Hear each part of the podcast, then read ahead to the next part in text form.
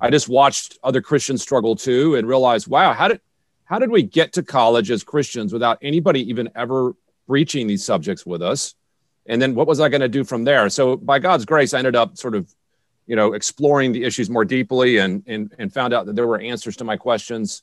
But not everyone fared so well. Many people fell mm-hmm. away from the faith and changed their views. And so ever since then, I, I was like, you know what? I, I need to write a book to help college students deal with that. And when I became a biblical scholar myself, I figured, okay, now's the time to do it. But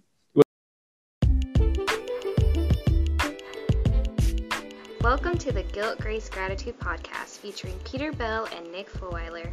This is a show about Christian doctrine for everyone from the historic Reformed tradition, delivered by two friends in an unscripted dialogue.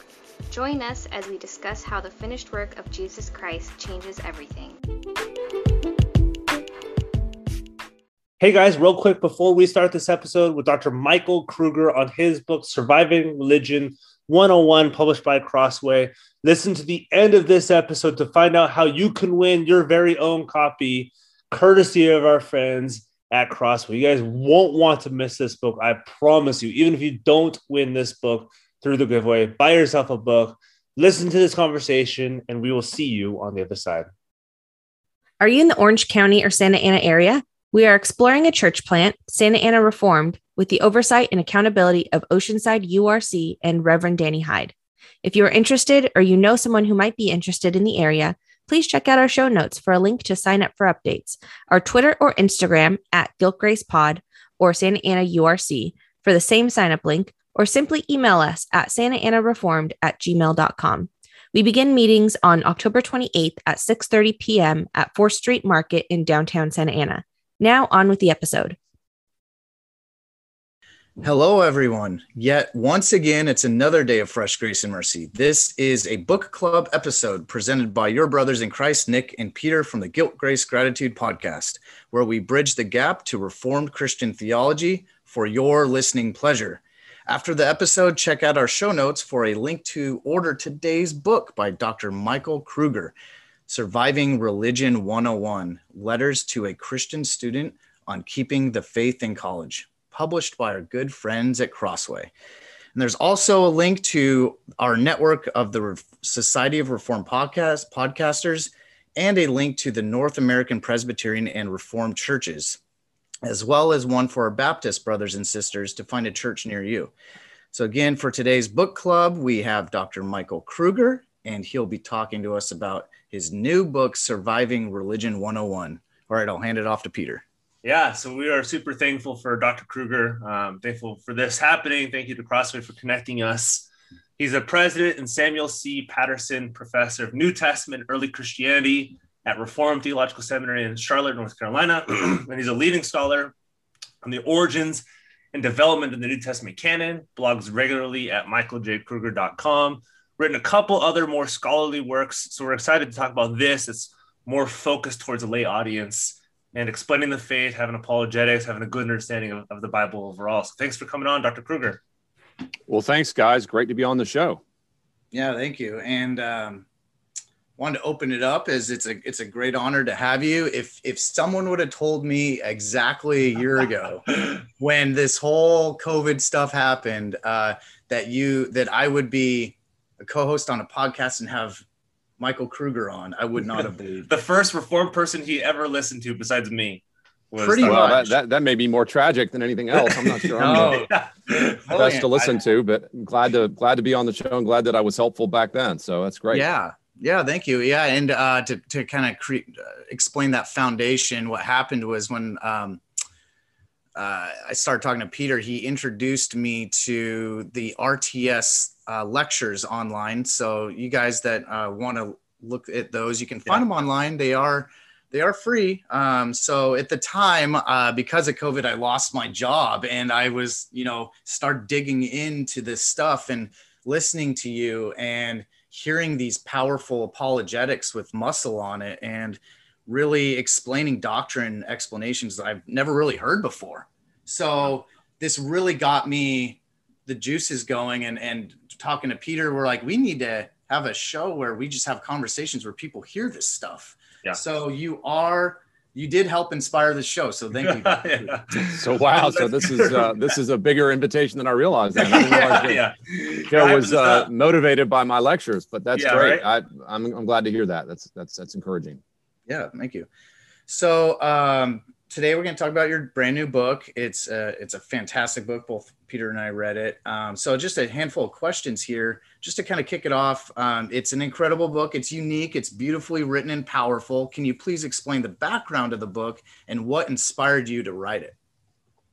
Yeah, this book is, uh, as we were talking before the show began, is my first lay level book.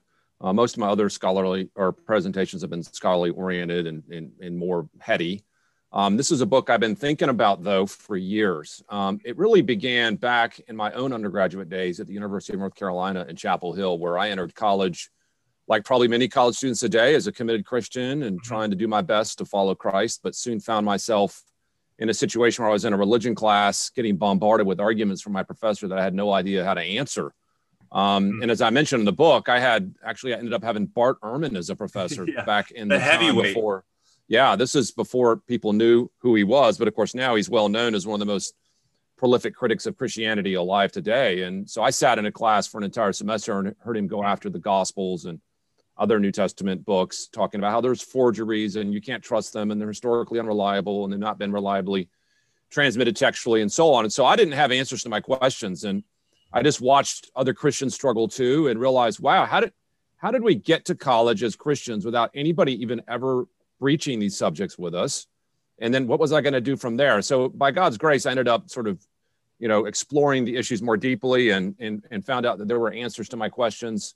But not everyone fared so well. Many people fell hmm. away from the faith and changed their views. And so ever since then, I, I was like, you know what? I, I need to write a book to help college students deal with that. And when I became a biblical scholar myself, I figured, okay, now's the time to do it. But it was really motivated by my daughter, Emma, who ended up herself, ironically, almost 30 years to the day, in fact, Huh. going to UNC Chapel Hill also. And so once she got admitted, I was like, okay, it's time. I got to write this book. And so that, that- yeah. it's a very personal book for me. Mm-hmm. Huh. Is Dr. Ehrman, is he still a professor there? He is, yes, and it's it's it's very possible Emma could have a class with him before Huh. she's done. She's a she's a sophomore right now, and and uh, he's still there. So yeah, it's very possible that this could come really full circle at some Yeah, point. so this is not just a theoretical book. This is something that you like. You he wasn't as well known back then, but you were under this prolific critic, and this book comes from kind of wrestling with this critic and saying, "No, this is this is the orthodox understanding." Um, yeah, yeah. So it was my own sort of intellectual crisis, spurred on by my class with Ehrman, that that led to this book. And of course, I cover a lot of Ehrman's arguments in the book, no surprise. But I also cover a lot of other Yeah. arguments that totally. that get circulated around um, in other contexts. Mhm. So, uh, but yeah, it was motivated out of a real story that that I lived, and then my daughter is really there. And as is, I'm not sure we mentioned it yet, but I framed the book as letters to her. Yeah. So each each chapter is a letter um, to her addressing a topic I know she'll face. And so uh, now, just for the reader to know, I mean, they're not letters I actually sent to her in the past. I wrote them for the book, right? But she's she's Yeah. obviously a real Just ask person. them back. Like I need them for a book. Yeah, Yeah. exactly. Uh, but obviously, she's she's really my daughter, and I'm really writing to them to her because she's in Right. college. So hopefully, others you know are benefiting from that. Yeah. Yeah, I think that's what makes it really easy to read because it's you can really tell it's you're speaking from the heart because it's to your daughter and uh, it's not a hugely academic book it's really like you said for the layman and it's But it's not it's not light. It's not surfacey. You're getting into Right. deep stuff. Yeah, Yeah, it was a a lot of- tough. a lot of You know, books that kind of go lay level apologetics i think kind of skim the surface but this one i mean there's some there's some deep deep stuff that people need to know Yeah, it was a tough balancing act. I mean, Yeah. when I wrote the book, I really wanted to try to thread that needle between. I wanted it to feel like a substantive book that wasn't easily just chucked aside because it seemed too lightweight. Hmm. But at the same time, I knew I couldn't write it as a scholar fully because I'm writing to you know freshmen in college or yeah even seniors in high school. Honestly, will probably start reading this book before they go. So if you're trying to hit that audience, it's tough to, to find that balance. But uh, you know, hopefully, hopefully, I, I got close. Yeah, no, you did good. Um, so, like we said, it's this book is great on apologetics, defense of our faith, on the most common arguments. Well, we would probably agree. You summed it up pretty well, well rounded. The most common arguments skeptics have, especially when you enter a, a college or university environment. So these are frequent and intense uh, skeptics, uh, you know, topics that they would experience from fellow students in the universities, professors. So, how's this book different from other Christian apologetic books that you've read and even written yourself? Yeah, so there's no surprises. There's other books about going to college as a Christian. That's yeah. not like I'm the first one ever to do that. Mm-hmm. Um, the differences, though, are most of those books are filled with a lot of sort of practical tips and hmm. advice on you know how to survive as a Christian out in the real world, everything from dating to you know how to get along with your roommate and these sorts of things. And I look, I, those are all important issues. I'm not trying to say they're not, but this book is narrowly focused on the intellectual challenges, not the practical challenges. So that's that's one difference. The other difference is I don't know of any other college book written by a biblical scholar. Um, most of them are written by you know either pastors or apologists. Um, and so I was trying to bring in my own background to help people realize there's really answers to these questions in ways they may not yet yet realize. Um, as far as difference some other apologetic books, well, I mean, I just think the narrow sort of laser focus on college students is the difference, right? So apologetics books can cover a whole wide range of things and tend to be very, let's just be honest, they tend to be kind of uh, data data dumps. So you tend to be sort of like, here's a bunch of, of facts, and they don't, they're a little, they can be a little stale. I'm hoping this this format is a little more accessible, interesting, and engaging. And so, you know, th- those are some differences as well. Yeah, it's. I think the, the stuff that I've read have been more tactics. So if somebody says this, then this is what you say, or here's right. all of right. these apologetic methods versus no, here's the questions you're going to be asked, and here's the worldview that comes behind this, and then right. here's some solid evidence based off of historical data that we can we can use. So it's not it's less methodological, more so substantive. This is what we're going to face and this is the history behind the Bible. Yeah, I think any college student reading it would, would easily put themselves in, in the position as the recipient of this letter. Yeah. So they could they could see that this letter is being written for me, um, in a sense, and that that personalizes it. Um, I'll, I'll, also say on the flip side that I think parents can benefit here. Um, you know, I, I I'm writing obviously for college students, but I hope parents buy the book and, and realize that they need to be thinking about these things too, so they can be in dialogue with their with their uh, totally. sons or daughters who are in college. Yeah, I'm glad you brought that up because, um, you know, obviously, I wish I had a book like this. Oh yeah, uh, me too. Going into college, it would have yeah. helped my college journey quite a bit. Um, but by God's grace, um, you know, I am where I am now. And but as uh, someone out of college, I could benefit from this book as well. Because, like you said, we deal with um, skeptics, you know, that are in our everyday lives outside of college, and we could just, I could always use this book the rest of my life, really. Yeah, and there's yeah, New York Times well, bestsellers that are coming out all the time. There's New York, I mean, there's op-eds that come out, and every Easter you get something on the uh, the false, like the false resurrection. So I mean, it's it's around us all the time. Yeah, one of the things I've been trying to say as I talk about the book with people is that, of course, it has a target audience, namely college yeah. students, but it really yeah. is useful for anybody. If yeah. there's any anybody who wants to have answers to their questions, anyone who struggles with why they believe or what they believe, whether you're you know 19 or or uh, or 90, I think you could benefit from this book. So yeah, I hope it's not seen as is not applicable to people who aren't in college because I think it's very applicable. But obviously, I did write it uh, with that audience in mind just going back to the the format of the book so it's it's about 15 letters to your daughter emma and on specific topics or questions that she'll probably come across like any christian college student going into that environment so we don't expect you to describe all 15 of the the, the chapters or topics if you don't want to but can you briefly maybe describe the questions uh, your your daughter or others entering co- uh, college would face and the answers that we you would have for them? Yeah, sort of as a general overview, mm-hmm. uh, many of the questions will be fairly uh, uh, unsurprising. So I deal with everything from, say, you know, what do you do about modern science and miracles to issues of biblical reliability and transmission, and of course, in my own area, stuff related to, you know, lost books and the New Testament canon. Yeah.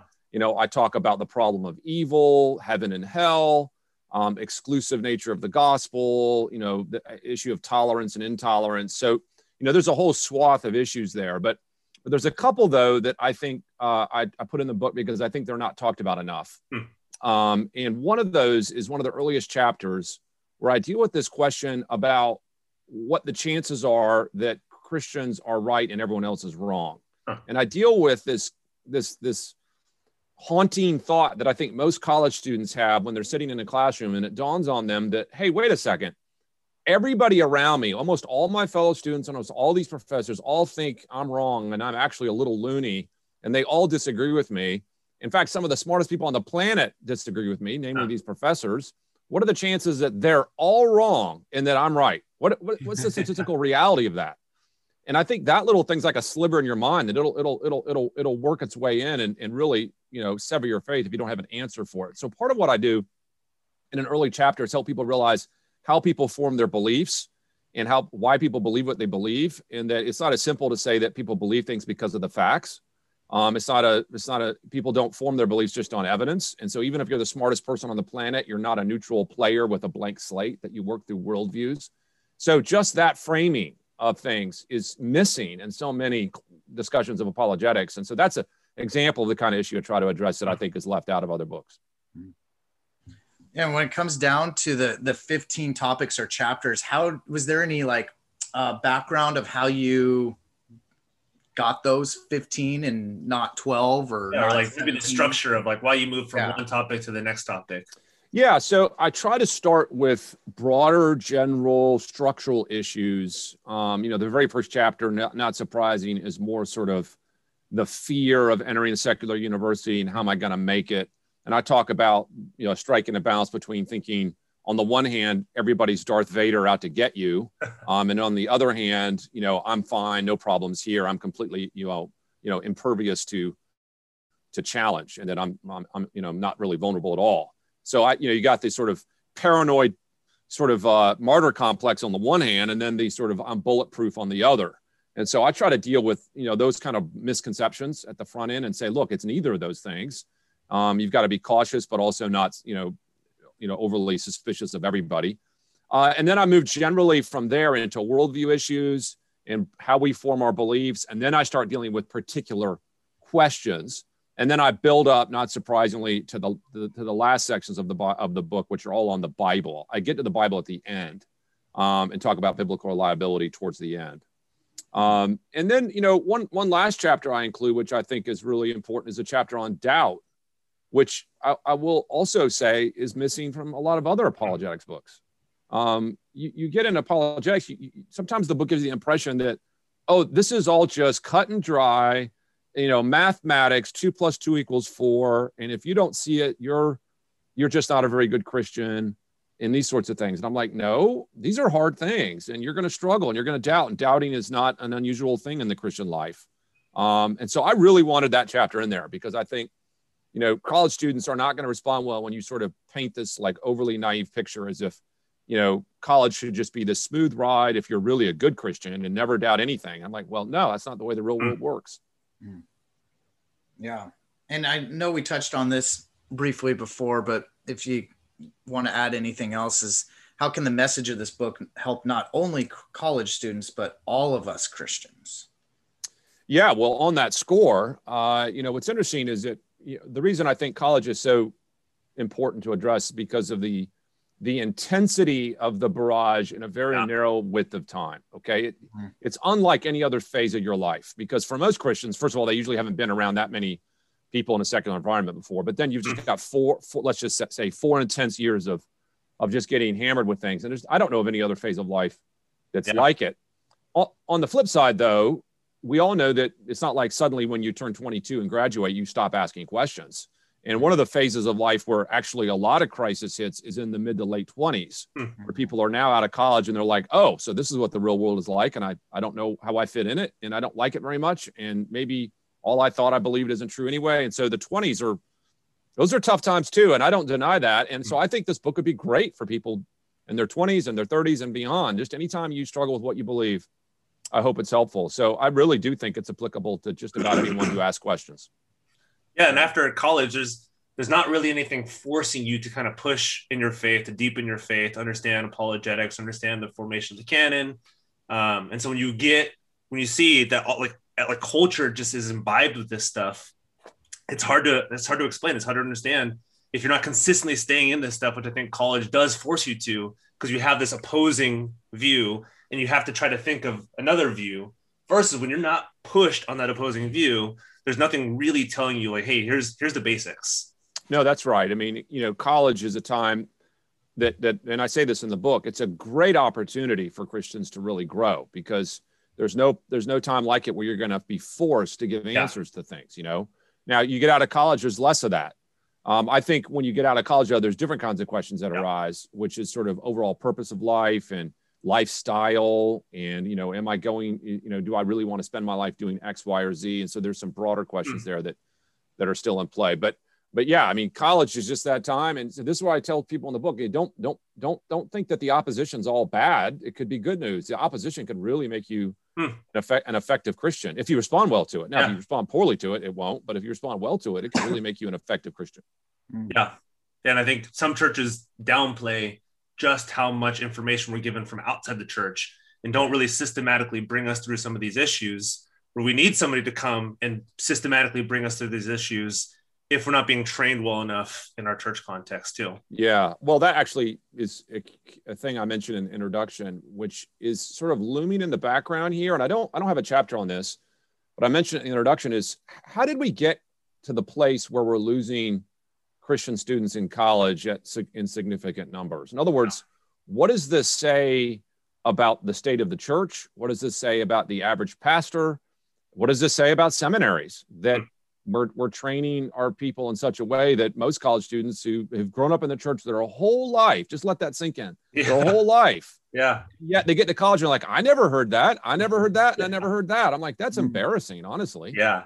We, we as I, there's some real soul searching that needs to happen in the church for how we've let that happen. And what are we doing with these 18 years yeah. that we that we have people for? And you know i i mentioned in the book that i think you know there's there's different strains of evangelicalism that can explain this. There's sort of the pietistic strain which is the only thing that matters in, in, in churches is just make sure people live like christians. And, mm. and by the way it is important that they live like christians. Yeah. it's just like that's not the only thing that matters. And then the other the other streaming is sort of revivalism which is sort of this let's make sure that people are getting converted. And that also matters but there's not there's there's there's missing this other category of well what about like training in the christian worldview and training in non-christian thinking and it just isn't there and that's yeah. uh that's unfortunate. Yeah. It, it's pretty obvious your primary audience is a existing believer a, a christian um, even more specifically an existing believer christian going into college. But what if a non-christian was to read this book? What do you think they would profit from it? Yeah i think that would be really great if mm-hmm. if if non-christians would read this book i'm hoping that that the christians who get it and read it mm-hmm. would give it to their non-christian friend yeah. and say please read this because even though obviously there's a sense in which it's it's geared towards people who are professing believers who are struggling the arguments i make are, are, are accessible to anyone and if the if the skeptic is like well what do i do with you know if the skeptic is convinced the problem of evil sinks christianity then they ought to read my chapter on the problem of evil right yeah if they think that you know there's no reason to believe in the resurrection well i'm like well it's not that simple or that miracles are impossible. Well again read my section on that. And so yes i think the skeptic could be really um, could be really beneficial for him or her to read. And I, and I would encourage uh, any anyone listening to this podcast who has the book to give it to a non-christian friend. Yeah one of the one of the things you bring up in the book and i've heard in other podcasts and other books that you've written too is the problem of um, quote unquote other gospels that i think a lot of non-believers think about or progressive Christians or whoever it might be and saying like, oh, how in the world did this Christian or this church come up with these four gospels and come up with the uh, 23 other books of the New Testament? It, mm. it seems arbitrary. And, and how can you just believe those, those things? I, have seen kind of an upsurge in some of this stuff where, no, let's take these other books. These are really good. And um, why aren't those part of the New Testament? So that's, I think, I mean, if you can speak to that as well on um, kind of the resurgence in some of this thought too. Well, yeah, this is this is common on the college campus and also outside the college campus, which is this want, wanting to talk about apocryphal books, lost books, hidden books, yeah. secret books. You know, I love I love all the the little adjectives yeah. they stick on the front. You know, so the books above the gospel has, has this secret. big sort of conspiratorial aura yeah. about it that you know, oh, you thought these were the best four gospels, but we now know that they're not, and that the, the real ones have been suppressed for two thousand years. Yeah, because so it seems like now, the for me the ones that I've heard it, it's like the getcha argument. Well, you didn't know that there were more gospels than this one. There's twelve yeah. other ones. Like yeah, Gospel yeah. Thomas, like is the most popular Gnostic one. Right, and that argument works really well rhetorically. In other words, at a real Yeah, surface yeah. level, it's Because most Christians have no idea. Yeah, it, it's it, it plays. The, the the problem is that argument falls apart very quickly when you look at the historical evidence. So Yes. g- good for rhetoric, bad for history. And so I point Yeah. out in the book that you know as soon as you get past the the the sort of surface level of that, you realize it just completely disintegrates. Christians were not just reading whatever gospels they want to read. Um, the, the the apocryphal gospels were not nearly as popular or or well received as the canonical four and the evidence for the early uh, canonical four in a collection is is overwhelming. So much so that there was never any real meaningful debate about Matthew, Mark, Luke, and John, like people claim there was. There was no vote. There's no council. It's just clear those are the gospels handed down the church, handed down to the church from the beginning. So you know, I, I you know, obviously this is a, a subject I've done my own academic work in. So I loved those sections in the book Yeah. because I felt like you know those were the, well, those were issues I wanted to bring up and help clarify for people because there's so many misconceptions about them. Yeah, and just real quick too, one of the things I remember from one of your uh, lectures, and then obviously another one of the books is the very last verse of Gospel of Thomas. Nobody ever reads, and when you bring that up to somebody who's like quote unquote progressive, it's like, oh, we need to listen to this book. Do you really want to listen to this book? Yeah.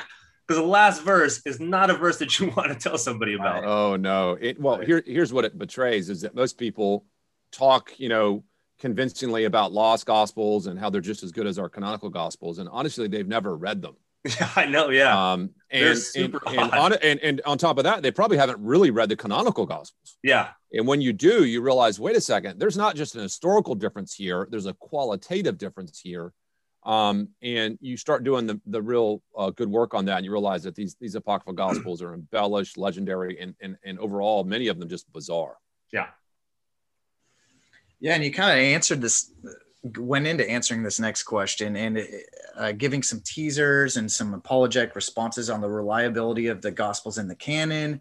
Um, are there any other nuggets of information or, or that's in your book with some of your research that you can kind of uh, explain to people if they're not already wanting to buy this book? Yeah, Maybe right, you have yeah. some other stuff to kind of They're like, oh, this Wow. this makes me want to read more of this stuff and get more of this stuff. Yeah, any teasers kind of on uh, Yeah. the scholarship. You mean on, on other chapters? Yeah, Or- or do you talk anything about that you, on the like anything your average Christian wouldn't necessarily think about either coming to college, like a question that they're asked, and just some Right. stuff from the book that they can say, like, oh, that's what the book's about. Okay, that's Yeah. that's really cool. I want more of this. Yeah. Well, I don't. I, I- I worked really hard in the book not to shirk the tough questions. So I've got uh, ch- chapters on sexuality and homosexuality, Hmm. for example.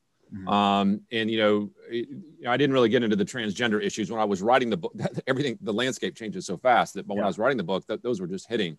But um, but you know, people think, well, you know, is he going to duck the hard questions there, or going to ta- tackle that? So I tackle things like that in the book. Um, you know, you know, not trying to duck the problem of evil, tackle that in the book. And then I have here's another chapter that's interesting. I think people may not know is in there. Is it people may not realize that one of the newer arguments in the last generation, which would have really been unthinkable in prior generations, but in this new generation is not, is the idea that we should reject the Bible because the Bible is immoral. Hmm. Um, and so there's actually a morality argument against the Bible, which again, in prior generations, this just wasn't done. On prior generations, it was more like, well, just stop forcing your morality on me. I don't, I don't need your, your big moral Bible. But now the tables have been turned. So ironically, the people making the moral arguments aren't Christians, although they do. But the but the people making the moral arguments are, are non-Christians, and they're saying the Bible's full of all kinds of offensive, you know, uh, you know, uh, reprehensible things that you should morally find repugnant. And so I deal with issues like: Does the Bible advocate genocide, slavery? Hmm. Does it oppress women? Um, and you have to wrestle with these things. And then, of course, I point out that you, you- if you're going to make a moral argument against the Bible, you better be ready to make it because it's not as simple as saying something's wrong. Yeah. You have to have a worldview in which you can know something's wrong Yeah. or right. And you have to have some place in your worldview to get absolute moral norms. And of course, the non Christian's never thought of this. He just likes to say things are wrong and he assumes everyone's going to agree with him. Um, but I point out that that needs to be challenged as well. So, yeah, I have, a, I have those are some other little nuggets in there that people may not know are, are in there. Yeah, and that also comes back to have you actually read these sections that you're referring to in context? Um, Correct. Like you would read anything else, like Homer or anything else from from around the Old Testament period, um, or other first century texts. Like, like, do you know enough about what you're saying, or are you just kind of repeating some scholar that you saw a New York Times article on, and you're just telling me about it? Yeah, well, I mean, people take their their you know modern they take modern categories for things and then sort of retroactively impose them on the Bible. So they're going to read what they think are are are, are the conquest passages of Canaan through the lens of modern genocide. And I'm like, yeah. well, you got to you got to understand what was going on in the ancient world, and you also understand the theological side of things. What why does God do what He does? Yeah. Does He have the right to do what He does? What about sinful nature? Can God judge a person anytime He wants to? Doesn't God judge people through pestilence and famine and natural disasters and floods? Um, he does it all the time in the Bible. So so God can judge people that way, but not through human armies. So, well, where, where does that logic come from? You can't just sort of impose that on the Bible. Yeah. So, I'll argue that actually the Bible internally makes sense if you understand its internal logic. You're, what the non-Christian is doing is saying, on my logic, the Bible doesn't make sense. Well, I'm like, well, of course that that's not a fair way to look at it. You got to look at it within the Bible's own worldview. Mm-hmm. Um, and so, mm-hmm. once you see that, you realize it, it actually makes sense that the Christian God would do these things if, in fact, He's holy and people are sinful and so on. If you did not, if you deny all those things, well, of course, you're not going to understand those passages. Mm. Yeah, that's good makes sense um, because if someone doesn't understand scripture, never read the Bible, um, they're a non-believer, they go back to really in the Garden of Eden when uh, the the lie of you know defining their own good and evil. So they they you know outside of scripture, they're like this this is what I think evil is, and this is what I think good is, and then they kind of flip everything around. So they're calling the Bible evil and the world you know things uh good. So yeah i mean sense.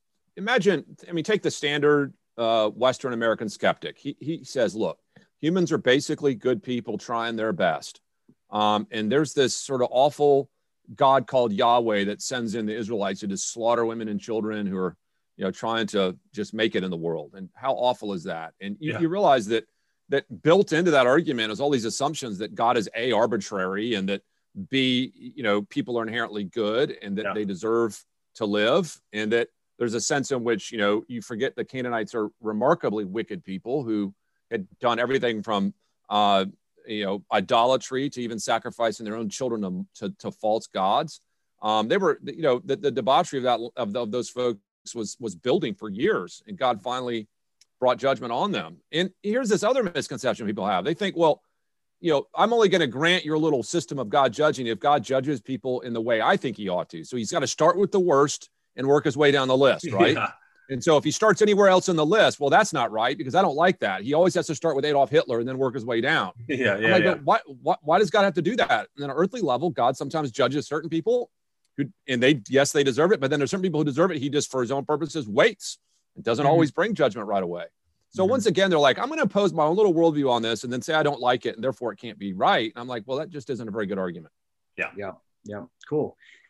So closing out, can you describe how this book can help us, in particular, incoming or continuing college students, better understand the gospel, even while in a secular university, in effect, how they can thrive in college and having their uh, trust and growth in the gospel?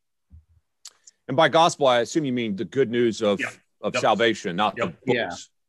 Yeah. Yes. Um, obviously, uh, you know, the, the heart and soul of this this book, and I hope the reader picks up on it, is is is not just about data and facts, but the but the book is ultimately about a person. Mm-hmm. And, I, and I make this point at the very close of the book, which is the only way you're going to make it through college if you're struggling, and truthfully through the rest of your life, is if you're following something more than just an idea you're following more than just concepts and principles. Um, you've got to be following a person.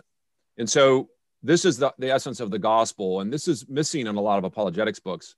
It's almost like many apologetics books are just trying to convince you something is true. And, and, and of course that matters. And I'm doing that too.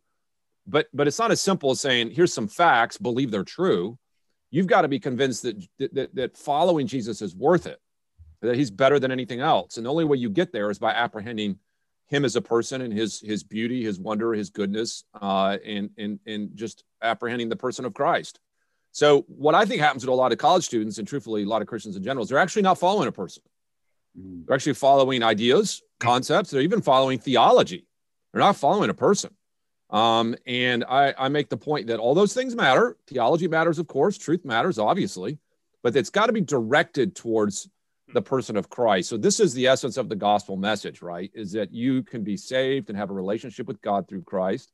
If that's not central, then no matter no no no pile of facts is ever going to make it for you. It's never going to be enough if that's not there. The object of our faith. Yep. Yeah, totally. Yeah, maybe I'll ask the the last question too. Um, so after reading this, and I know you got a, a bunch of other work, so with this and after people read this and understand it, I'm, I'm assuming people are, are going to want to pick this up and, and kind of devour this before. And we're hoping a lot of high school students devour this and mm-hmm. parents read this and churches read this and, and give it as graduation presents to their to their kids, to their high schoolers.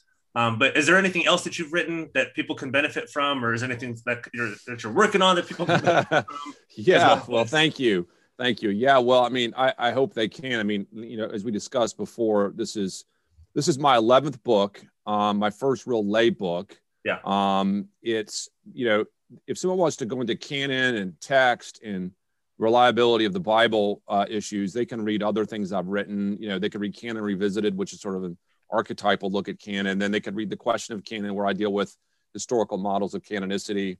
My hunch is many of the listeners may not be up for that entirely. Uh, so let me mention my website, which I think is a good source for people. So I blog over at what's called Canon Fodder, which is a hmm. pun, by the way. It's not cannon with two ends, but one. Yeah. Otherwise, if you don't get that, my students, by the way, misspell cannon all the time. You know, yeah. I tell them, well, you know, you know, it's not a cannonball here; it's C A N O N. Yeah. So Canon Fodder is the name of my website. It's just michaeljkruger.com. And what I've done is I've taken a lot of my academic work and tried to distill it down into into more accessible articles, blog posts, uh, lectures and interviews um, and, and so forth. So I've got a ton of resources on the site. Mm. So uh, if people want to get more and learn more, I've tried to make that site a place where they can get that without having to necessarily read, you know, seven academic books. So hopefully mm. that'll be helpful too. Yeah, yeah, we'll we'll link to that in our, our show notes too. People can people can look through that as well. Yeah, great. It was a great honor having you on, Dr. Kruger. So thank you. Yeah, for thanks for do. thanks for coming on. Well, thanks so much, guys. Fun, fun dialogue, and, and thanks for highlighting the book. And and I hope people uh, can get it and uh, and benefit from it. Yeah, absolutely. Uh, thanks for coming on, and, and hopefully we'll we'll see you again later. Yeah. We hope you enjoyed that episode with the one and only Dr. Michael Kruger. And uh, we loved hearing about that book and we loved reading it Surviving Religion 101. Heck yeah, man. Dr. Kruger's been a goal of ours, got on the show for a little bit, and he came on, and it was super fun. And now we're friends. We are. I hope he agrees that we're friends. he told us we, we were friends right after that. Right after we, right after we stopped recording, he's like, "Oh, I yeah, let, us do this again." There's no proof. The audience never heard it. right. if a tree falls down and nobody hears it, did it actually happen? Yeah. So I think yes, uh, did. I think if you just to to reiterate what he said and what we said in the in the in the recording, every high school student should get it preparing for college. Every college student should get that book. Everybody after college should have it in their back pocket for their rest life for just common apologetics to be good at you know just helping your faith defending your faith like, yeah, yeah, every college student, every high school student, every middle school, I mean, literally anybody who can read and who needs help defending the faith, this is the book you got to get. Entry level, but also deep and thick. Yeah, if you're a like youth pastor or oh, something yeah. like that, you know, Bible study, whatever, you're dealing with anybody that hasn't gone to college yet, that's the biggest thing is you don't wait until you're in college and then yep. trying to, you know, you, you want to sharpen their faith before college and then they got good armor going into it. But, you know, it's never too late. Like me, I never had a book like this and uh, I'm in my 30s and I could still benefit from this book for the rest of my life. So, yeah, same here. So it's a refresher, but it's also, man, it just answers some questions. So, yeah, all that said, I mean, I know graduation's just passed, but buy this for a graduation present. Buy this for an incoming high school or incoming college student. Anybody that you know, yeah, spread it, spread it, and let everybody know. But yeah, we both really enjoyed that episode, and we have a, a book giveaway get, uh, winner for "Faith in the Son of God" from Dr. Kevin McFadden, and it is David Backman retweeting us on Twitter. So if you can direct message us on Twitter, or if you want to email us at guiltgracepod at gmail.com with your physical mailing address, we'll get you sent that out as soon as possible. Then we have a book Nice. giveaway for this, Dr. Kruger. Yep. That'll be a that'll be a good one to get. So I'm sure it'll be popular demand. And then Nick, how can you get the book giveaway? I think I think the best way would be to give us some money. Donate us some money. Just send us And a then- lot of cash. That's all we ask for. And we'll give you one book. So yeah, I mean, it, the best way, uh, you know, th- there is the donation way, but we do stick to kind of the retweeting. Uh, you know, if you write us a really good review, we would consider that too. But um, those are the three main ways. Heck yeah. So if you guys can find us and get our attention, we'll send you Dr. Kruger's book. I mean, trust me, you're gonna want to get this. Even if you don't win it, buy it. Just honestly, this there's not there's not much better book to entry level apologetics and really thick apologetics. So get I, this book. I agree. yeah get this book and uh, next week we have dr um, kj drake of redeemer university in canada. Talk about his book faith or not faith in the son of god. We talking about his book flesh of the word. It's on the two natures of christ and how that affects understanding of a lot of things but i think also especially the lord's supper. So you guys won't want to miss that next week. And a special little shout out to a podcast from one of our friends, Urban Puritano or Ur- Urban Puritano. It's called Christ Centered Preaching. He did an interview on his friend's podcast, Christ Centered Preaching. And he's also got his own little podcast. I think also it's called Urban Puritano. So we want to shout you out real quick, give you some love on our show. But hope you guys can go to his show and, and see what it's all about. We've enjoyed it. But yeah, we will see you guys next week for the start of season three. Yep. All right. Peace.